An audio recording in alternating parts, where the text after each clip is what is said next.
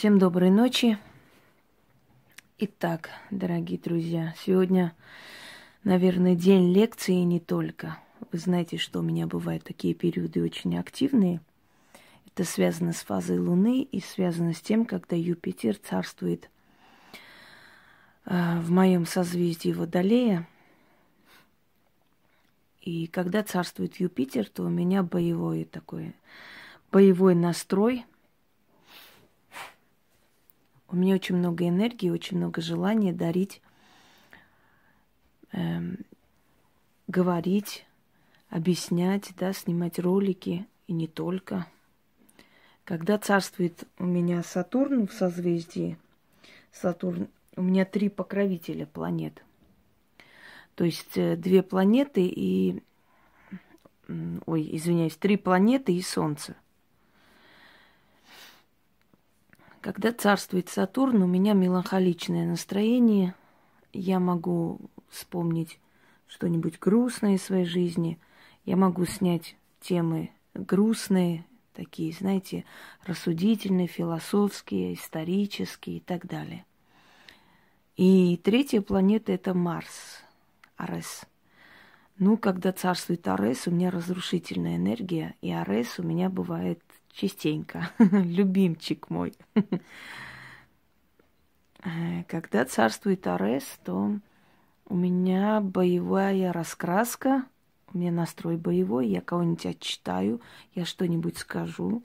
Причем самое интересное, что эти планеты могут в один день царствовать. То есть в один день у меня настроение может поменяться несколько раз, и от рассудительной, философско настроенной Инги перейдет боевой настроенности Инги и созидательной, разрушительной и так далее. Кроме того, э, ведьма это, так грубо говоря, сосуд для духов. К нам подселяются духи, и эти духи через нас, э, то есть взаимодействуют с людьми. И у нас очень много подселенцев. И смотря какой подселенец – будет в ведьме, так она себя и поведет. Ту тему она и будет рассказывать, говорить или делать. Может быть, сейчас э, определенные идиоты скажут, вот подселение, значит, одержимость и так далее. Нет, уважаемая, одержимость это когда подселяется в тело обычного человека дух и мучает. И его устами начинает говорить что-то, начинает творить нечто, да, то есть использует тело человека для своих целей. Но у ведьм не бывает одержимости, у ведьм бывает подселенец, и у всех это есть. И этот подселенец знает о вас очень много, и поэтому этот подселенец мне о вас подсказывает, говорит, поэтому я очень хорошо вижу. То есть у меня именно потому развито ясновидение, что у меня есть очень много подселенцев, то есть я ведьма, понимаете, вот в чем дело. В полном смысле этого слова. Мы сосуд для духов, мы как мост между людьми и силами – и если в ведьме нет подселенца, там ведьмы не существует. Э, не дано право духам владеть нами. Они могут только в определенный момент через наше тело, через наш разум помочь или вредить людям, как они считают нужным.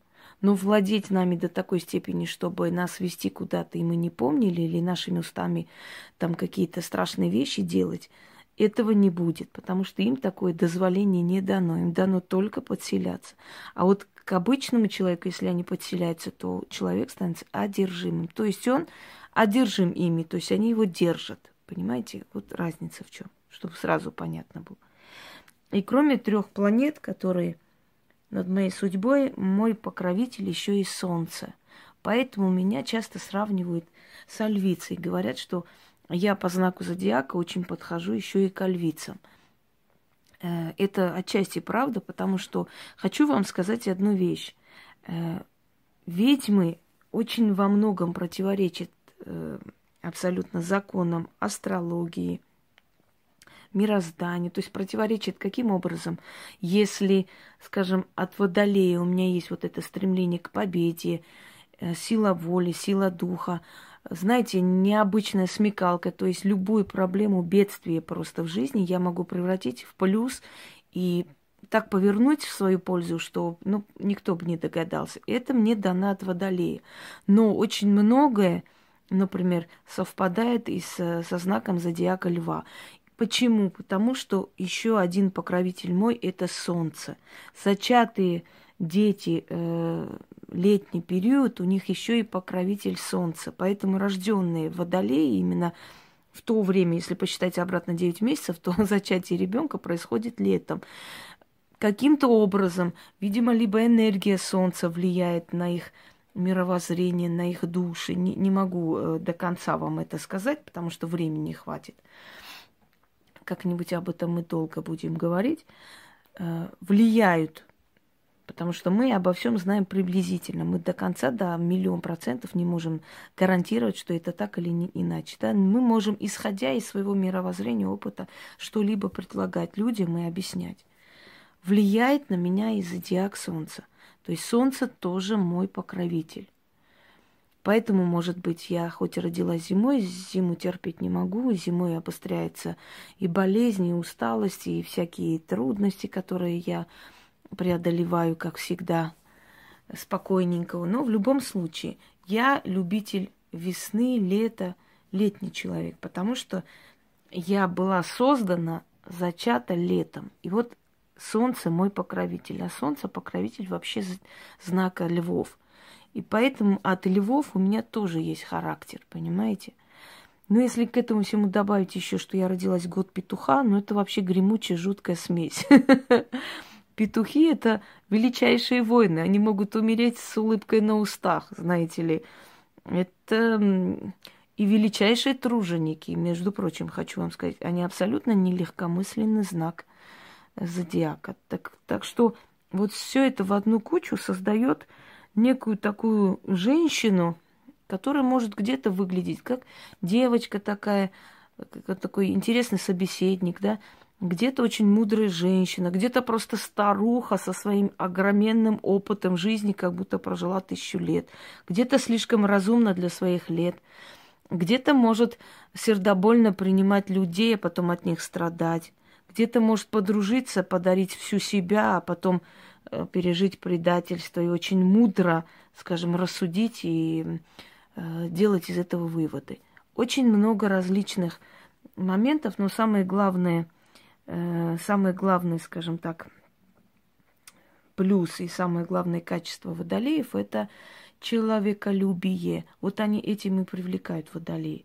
Они очень человечны. Вот в чем дело. Как бы они ни были строги, как бы они ни были сильны, они очень человечны, понимаете? И вот этим они притягивают людей что, невзирая ни на что, они понимают любого человека, потому что, видимо, им дается столько испытаний в жизни, что они способны любого понять. Они это сами прошли. С чем вы к ней приходите, она это уже прошла. Поэтому она может делать как вывод, как ясновидящая, как ведьма, как женщина, как психолог, как опытный человек, все это приплюсовать и найти для вас выход. Я к чему это рассказываю? Я рассказываю это к тому, чтобы вы поняли, что в магии, вообще магия это мир хищников. Есть у меня такой ролик, посмотрите, там объясняется. Магия это мир хищников. Здесь нужно быть хищником. Если ты здесь будешь жертвой, тебя сожрут. Это мир хищников. Если ты приходишь в мир магии, учти, что тебя будут преследовать за ум, за знание, за много еще что будут э, завидовать, что будут ревновать к силе и многое иное. Даже очень сильные профессионалы, у которых нет вроде бы нужды ни в чем, да, бывают моменты, когда сталкиваются, сталкиваются и очень плачевно сталкиваются. Причем все те, которые будут попадаться под их ногами, пытаться там отсюда защитить, там защитить, могут очень сильно пострадать, потому что они лезут в эти в эту войну энергии. Вообще очень редко бывает, чтобы профессиональные люди между собой ссорились и создавали конфликт, потому что они могут найти точки соприкосновения без конфликтов. Разумные люди, люди силы, они очень-очень редко просто, ну, в моей памяти я не знаю таких историй, чтобы настоящие ведьмы прям объявляли друг другу войну. Может быть, они где-то раз, разошлись, разозлились друг на друга. Бывает, кто-то по неопытности снял чью-то работу, знаете, ну, смог, получилось вот так снять, испортил. И тут приходят и говорят, в следующий раз такое сделаешь, будет плохо. Вот такие моменты бывают, но очень редко. Так вот, дорогие друзья, какой тип людей приходит в магию? В магию приходят три типажа людей. Я как-то вам говорила, как-то вот вскользь прошлась, когда, если помните, да, э, значит, такой переводчик, если можно так сказать, э, слов именно из, из магии, определенных слов, то есть магический такой справочник, в котором были определенные слова, которые были поня... то есть понятны только профессиональным ведьмам. И не, не тому шушеру из улиц, который приходит, хекая там, хукая, хикая, э, пытается погадать кому-нибудь гаданием каким-нибудь. Нет, людям, которые профессионалы, которые действительно знают, что такое магия. И не у всех есть каналы. конечно, естественно, есть люди, которым, э, ну, у которых нет времени, желания нет. Знаете, я знаю очень сильных профессионалов, которые не всех принимают. Их мало, несколько человек, они уже в возрасте. И который на мой вопрос, почему бы вам, ну, как бы не открыть канал, я могу вам открыть, скажем, вы можете там показать свои знания, есть у них знания очень такие мощные. И мне было сказано, я не хочу толпу этого бытла чему-либо учить. В тот момент мне стало как-то неприятно, потому что я думаю, ну как можно о людях так говорить? Через много лет я пришла к выводу, что я открыла свой канал, не начиная об этом жалеть, потому что реально толпа быдла началась вокруг кружиться. Ненависть, зависть, гадости, всякие интриги, всякое вранье и так далее. Понимаете? Но вот они не хотят даже начинать, чтобы дальше с ними вообще бороться. Это их право, согласны? Но э, Хочу вам сказать, значит, три типажа людей, которые приходят в магию или приводят силы в магию, потому что ничего случайно не бывает. Они тоже для чего-то нужны, наверное. Первое – дока. Сейчас объясню, кто они. Второе – дурилки. Третье – мастера. Теперь послушайте внимательно. Первый раз о понятии дока я узнала, когда мне было где-то лет восемь, наверное, когда мы со своей бабушкой пошли к ее ну, она дальняя родственница, в принципе, наша. Даже не такая уж дальняя. Моего деда, сестры, сноха, которая тоже снимала кое-что. Видимо, у меня вся родня вот это, что каждый что-нибудь по чуть-чуть делал, а потом все это одним махом хлынуло на мою голову. Э, она снимала страх у детей. Вот, мы пошли к ней в гости, и она сказала, что нужно будет ей съездить к одному какому-то старику, вот, тот обещал ей какие-то травы, камни дать, еще что-то дать. И я вот с тех пор запомнила. Потом про этого старика еще было сказано несколько таких э, интересных историй. Грузин, он был один, один жил, абсолютно одинокий человек. Э, у него семья умерла, по-моему, от тифа, что ли, в, во времена войны. Ну, одним словом, он воевал, вернулся, ему вот что-то дано, и к нему шли люди, которые колдовали, спрашивать совета, он что-то им говорил, или они шли, э, просили его что-то дать, он молча уходил, на следующий день выходил и говорил, э, как что делать. Говорили, что ему какие-то сны снятся, он вопрошает духов и сил, и они ему что-то говорят, и вот он им выдает, что надо читать, что надо говорить. Выносил там переписанные на тетрадных листах э, карандашом что-то. И у меня был вопрос, если человек это знает, почему он сам не делает этого, да, вот логично, почему он сам не использует, пускай он сам лечит, пускай он сам начитывает эти болезни, если он знает. Э, этот вопрос был очень долго висел в воздухе, до где-то, наверное, 20 лет с чем-то, пока я не узнала о таком понятии, как дока.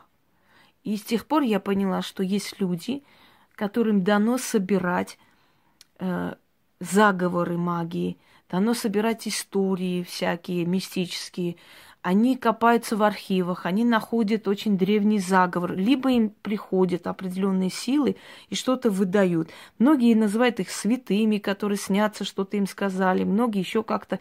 Ну, каждый, знаете, как сила является в таком обличии, в котором человек готов принять, то есть его психика не пострадает. Вот пришел он в образе святого или ангела и что-то дал, да, но это та же самая сила. Просто человек, который, ну, неграмотный, малограмотный, не имеющий понятия о языческих силах, о богах и так далее. Как он слышал, вот ангелы есть, святые есть, вот они ему ночью приходят во сне, что-то там дают. И самое интересное, что эти заговоры, эти работы спасали, помогали. То есть практики шли за информацией, за определенными работами – им было интересно. Они получали у него травы какие-то, камни какие-то, использовали их в своих работах. И этому человеку, вот этому старику, приносили кушать, приносили там э, куриц, приносили яйца, э, кто, кто что мог, в общем, хлеб и так далее. То есть он был старый немощный человек, ему надо было есть, жить на что-то. То есть вот ему платили продуктами. Но в любом случае расплачивались, да, знали, что платить нужно. Э, вот это понятие дока относится и к тем авторам, которые сегодня есть. То есть люди, которые создают ритуалы, вот им что-то пришло, создают книги неплохие, книги магии, либо собирают отовсюду, из архивов собирают, либо собирают, скажем, древние языческие какие-то э, обряды, обычаи, какие-то заклинания, да, есть такие авторы книг. Есть авторы книг, которые собирают по всем сайтам, везде вот сколько есть ритуалов, заговоров, отовсюду собирают и пишут, причем, что они не авторы этого всего, что они всего лишь собиратели, не претендуют быть авторами, но они собрали это все. Для того, чтобы это красиво выглядело, как то называть, знаете, дневник Серафима, еще какой-нибудь. Конечно, это рекламный ход. Здесь нет никаких дневников Серафима и прочих-прочих. Поверьте мне, потому что ни одна семья колдунов не будет выдавать э, вот эти вот тетради своих бабушек на, на печать. Не будут, они сами это издадут, если надо будет. На самом деле они не издают, и не показывать никому под страхом смерти. Попробуйте у мальфаров, например, у их потомков сказать, дайте мне какие-нибудь эти тетради или э, какие-нибудь книги ваших э, бабушек, дедушек, и узнайте о себе очень много интересного. Они не выдают и не дают. И тем более, что у таких родов обязательно рождается ребенок, который этим всем владеет. Ему это все передается. Поэтому я, например, тетради своих бабушек и заговоры, которые я в детстве свистнула, прочитала и заболела, чуть не померла, тоже никому не передам. Я даже их не покажу, потому что их показывать нельзя. Это все переписано очень красивым почерком моей мамы, которая когда-то, я не знаю, почему она это все переписала, хотя она этого тоже боится. Она, у, у нее единственное, что ей передала моя прабабушка, это от сглаза. И еще лечение животных. Вот она так заговаривала соседскую корову, которая там не давала молока, несколько дней ходила, заговаривала. После этого у нас там целый месяц было молоко. Она носила нам молоко в благодарность. Вот. И она очень красиво переписала эти все э, ритуалы заговоры. И я здесь, естественно, тоже у нее это забрала, потому что ей это не нужно, а мне в хозяйстве пригодится. Но я даже это вам не дам или не издам и не подарю. Очень редко кому я доверяла и дарила заговоры моей бабушки. Хочу вам сказать, что все те, кому я подарила эти заговоры, обязательно меня предавали, делали мне гадости. И я пришла к вы- выводу, что, видимо, меня наказывала сила моей бабушки за то, что я посмела это делать. Вот любой из тех, кому я подарила, как другу, как близкому человеку подарила их, они обязательно, они меняются потом, понимаете, эти люди приходят к тебе нормальными, по сути, они приходят, приходят нормальными людьми, но они потом меняются до неузнаваемости, просто становятся мразями. И это было мое наказание. Когда я четверостишье э, своей бабушки отдала одной женщине, ну, мне, мне жалко ее стало. У нее магазин там закрывался, все. Сказала, что почитать, на воду там, там плеснуть. Она это сделала, и все, все у нее обошлось, все было хорошо, до сих пор хорошо. Но я четыре года мучилась за то, что я так сделала. Понимаете, я очень много связываю с наказанием из-за того, что я посмела это кому-то показать или отдать. А тут просто взяли какие-то тетради своих бабушек и дали издавать. Ну ладно.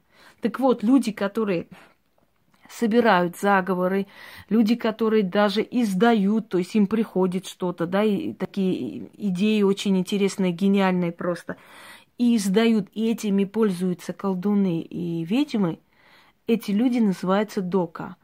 Но Отличие их от ведьм, от вообще профессиональных мастеров в том, что они в магию лезть не должны. Через них сила только дает информацию. То есть дает то, что должны использовать профессиональные мастера. Но им лезть в магию нельзя. Как только они лезут сами в магию, эти авторы, как только они пытаются показать какие-то работы, какие-то там ритуалы и так далее, они проваливаются. Они как мастера проигрывают очень сильно. То есть они теряют весь тот шарм, который был, когда они только издавались. Да, к ним было особое почтение, уважение, но как только они переходят в магию, они начинают э, работать как бы в этом направлении, показывать как бы якобы свою практику, все они проигрывают. Заканчивается на этом их карьера. Вот эта часть людей называется дока. Это люди, которым силы дают определенные работы для того, чтобы этим всем пользовались колдуны, этим всем пользовались ведьмы, профессиональные мастера. Вторая часть людей, которые приходят в магию, это дурилки. Вспоминать слово дурилка картонная, да? Ну вот типа того и есть. Антураж, декорация. То есть люди, которые на самом деле не являются тем, кем представляются. Их называют дурилки. Для чего вызываются в мир магии дурилки силами. Казалось бы, если бы силам они были не нужны, не интересны, они бы их убрали. Объясню, есть несколько причин. Во-первых, демонам тоже нужен корм. Когда приходят такие дурилки в мир магии, они приводят очень много людей, э, как вам сказать, э, пут, путание. Они путают этих людей. То есть они приходят, они дают ложную глупую информацию. Ну, например, как снять кладбищенскую порчу со своего отца, да, белыми свечами, каком-то бумагой МП3. Представляете? Ну, как вам? Чем вам не дурилка? Дурилка. Человек пошел, белые свечи купил, поставил, начал делать на отца ритуал. Не задумываясь, например, хотя бы набрать в интернете, посмотреть, возможно ли со своего отца снять порчу. И там было бы очень много информации о том, что даже ведьмы не всегда могут со своих родителей что-либо снимать, и им это не дано запрет стоит. А здесь человек абсолютно простой, да, абсолютно с улицы, берет и белыми свечами пытается на своего отца, то есть со своего отца какую-то порчу снять кладбищенскую. Понимаете? Так вот, вот с помощью так, таких дурилок, которые там вызывание яйцом, скажем, э, беременности, или дайте домовому карты, там, скажи, играй, играй, мне принеси удачу. А вот игральными картами делали порчу. С помощью таких дурилок очень много идет людей демонам корм. То есть демоны обеспечивают себе корм с помощью дурилок. Тех дурилок, куда идут вот это вот лохотронские вот эти все шеренги. Со временем эти порченные люди, чья энергия была сожрана, скажем так, темной силой, и когда дурилка приходит в негодность, эти силы ее тоже устраняют. То есть эти люди либо заканчивают дуркой, либо вообще пропадают. Ну, вспомните Кашпировского, Чумака, где они, что они. Э, если бы они были действительно такие профессионалы, они бы не пропали, потому что ни одна сильная ведьма, ни один сильный практик не, не приходит временно. Они всю жизнь ими являются. Ванга до последней минуты жизни была востребована, потому что она была настоящей. Ее никто не на... раскручивал, ее никто там не рекламировал. Они все узнали, даже Болгария хорошо на ней заработала. Миллионы, скажем так, да. Так вот, вот вторая часть – это дурилки. Это люди, которые приходят в магию для того, чтобы заманить все эти демонов, они не знают этого. Они, может быть, всерьез искренне верят, что они профессионалы, а может, знают, что они аферисты, просто они пришли вот деньги делать. Неважно, как они. Может быть, они больные, душевно приходят там с, с полной уверенностью, что они кому-то помогают и так далее. В любом случае, они дурилки в магии. Есть определенные люди, дурилки в магии, которые лезут в магию. Такие вот дурилки, они ищут, как правило, учителя, просятся там на обучение ко всем сильным ведьмам, колдунам, э, по всем этим школам магии топают, ходят, э, спрашивая, можно у вас обучение получить, можно у вас там это. То есть они всеми силами пытаются лезть в магию. Э, многие ведьмы таких дурилок берут себе в ученики. Со временем, когда видишь, что они действительно стремятся, что их поведение показывает очень сильное действительно вот желание, сердечное такое, знаете, искреннее желание, уважение, почитание сил, они начинают их обучать, они начинают им помогать. Если дурилка зазнается за несколько месяцев, начинает уже себя чувствовать мастером, везде представляться там учеником такой-то сильной ведьмы и так далее, и так далее, значит, ведьмы этих дурилок отсекают. И все, что дали, отбирают обратно. Потому что от силы, являясь учеником ведьмы, э, человек получает определенную силу от нее, определенное разрешение. Ведь она представляет этим силам этого человека. Это и есть посвящение.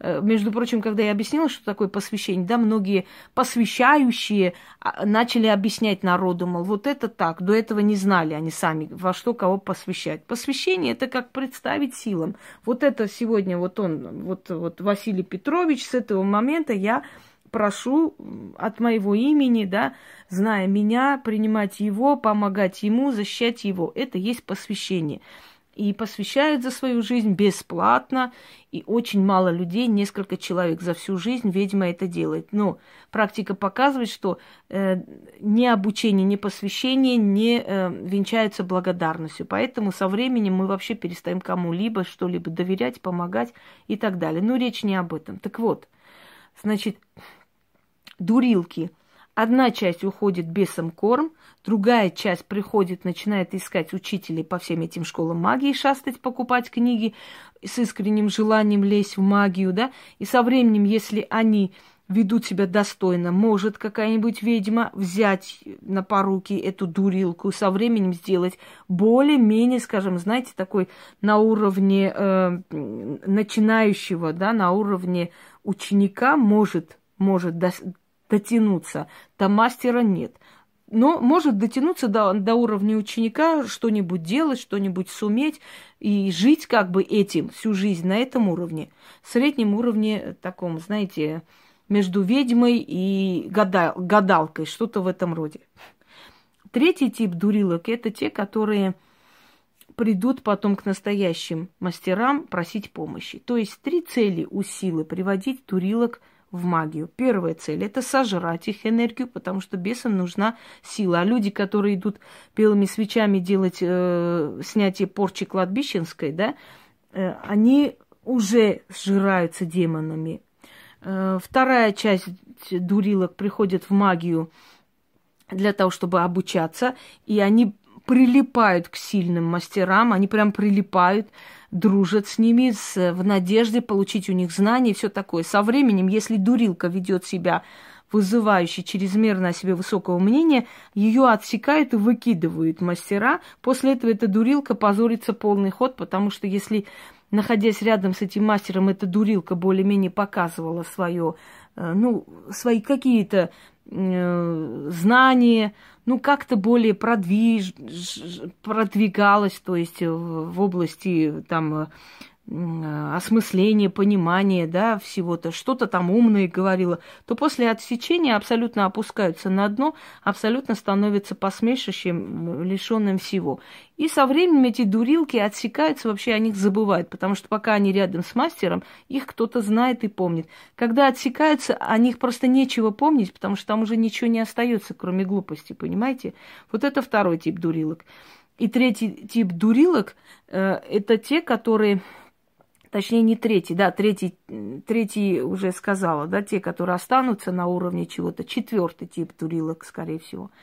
Четвертый тип это те, которые приводятся в магию специально для того, чтобы у ведьм всегда были люди, всегда были просящие помощи. Почему? Это толпа людей, которые приходят к ведьмам, э, с них снимается вот это все, да, вот эта вся чернота, которую они приобрели.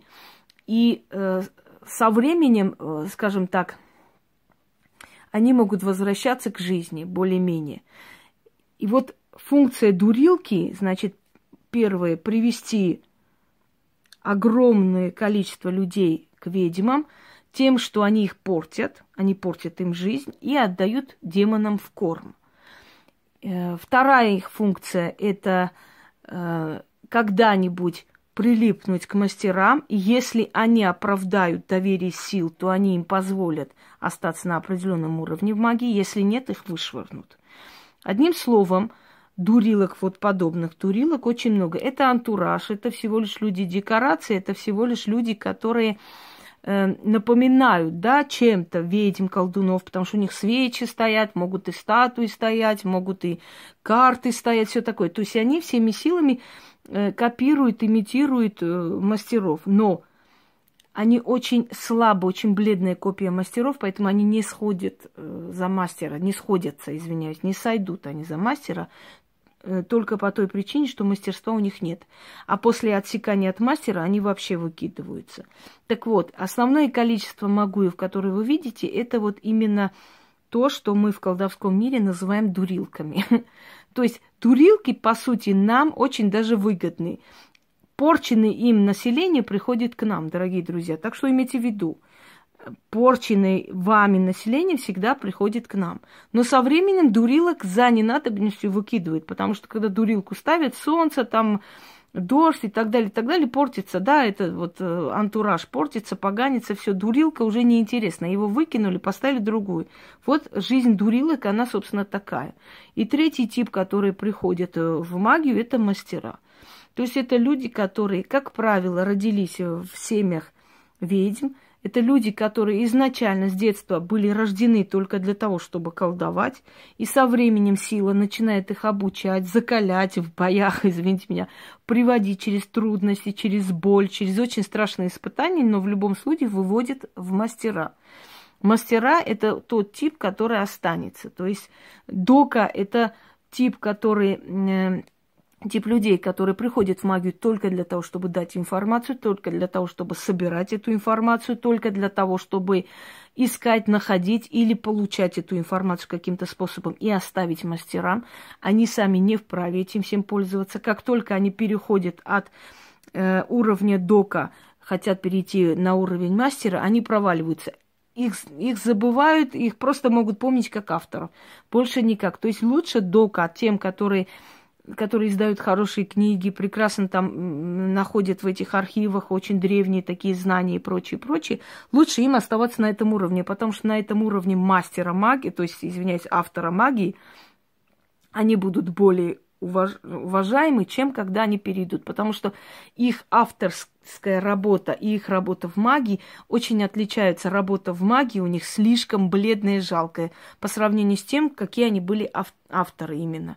Второй момент – это дурилки, это люди, которые приходят в магию с целью заработать денег и, и приводят их силы для того, чтобы толпа недоу, недоумок, по-другому не скажу, недалеких существ пришли к этим дурилкам, через этих дурилок пошли в корм демонам, потому что демонам нужна энергия. И второй момент, дурилки приходят в магию для того, чтобы обеспечить колдунов многим-многим количеством людей, потому что те, которые будут порчены ими, обязательно пойдут к ведьмам потом очищаться. И вы такие моменты наблюдаете и знаете, да? То есть с помощью этих дурилок, с помощью того, что эти дурилки поганят жизнь многим, э, эти многие побегут к мастерам. То есть они обеспечивают людской поток именно через дурилок. Так что от них тоже какой-то определенный толк на самом деле есть. И третий момент – это мастера. О них, я думаю, что рассказывать нет нужды, потому что они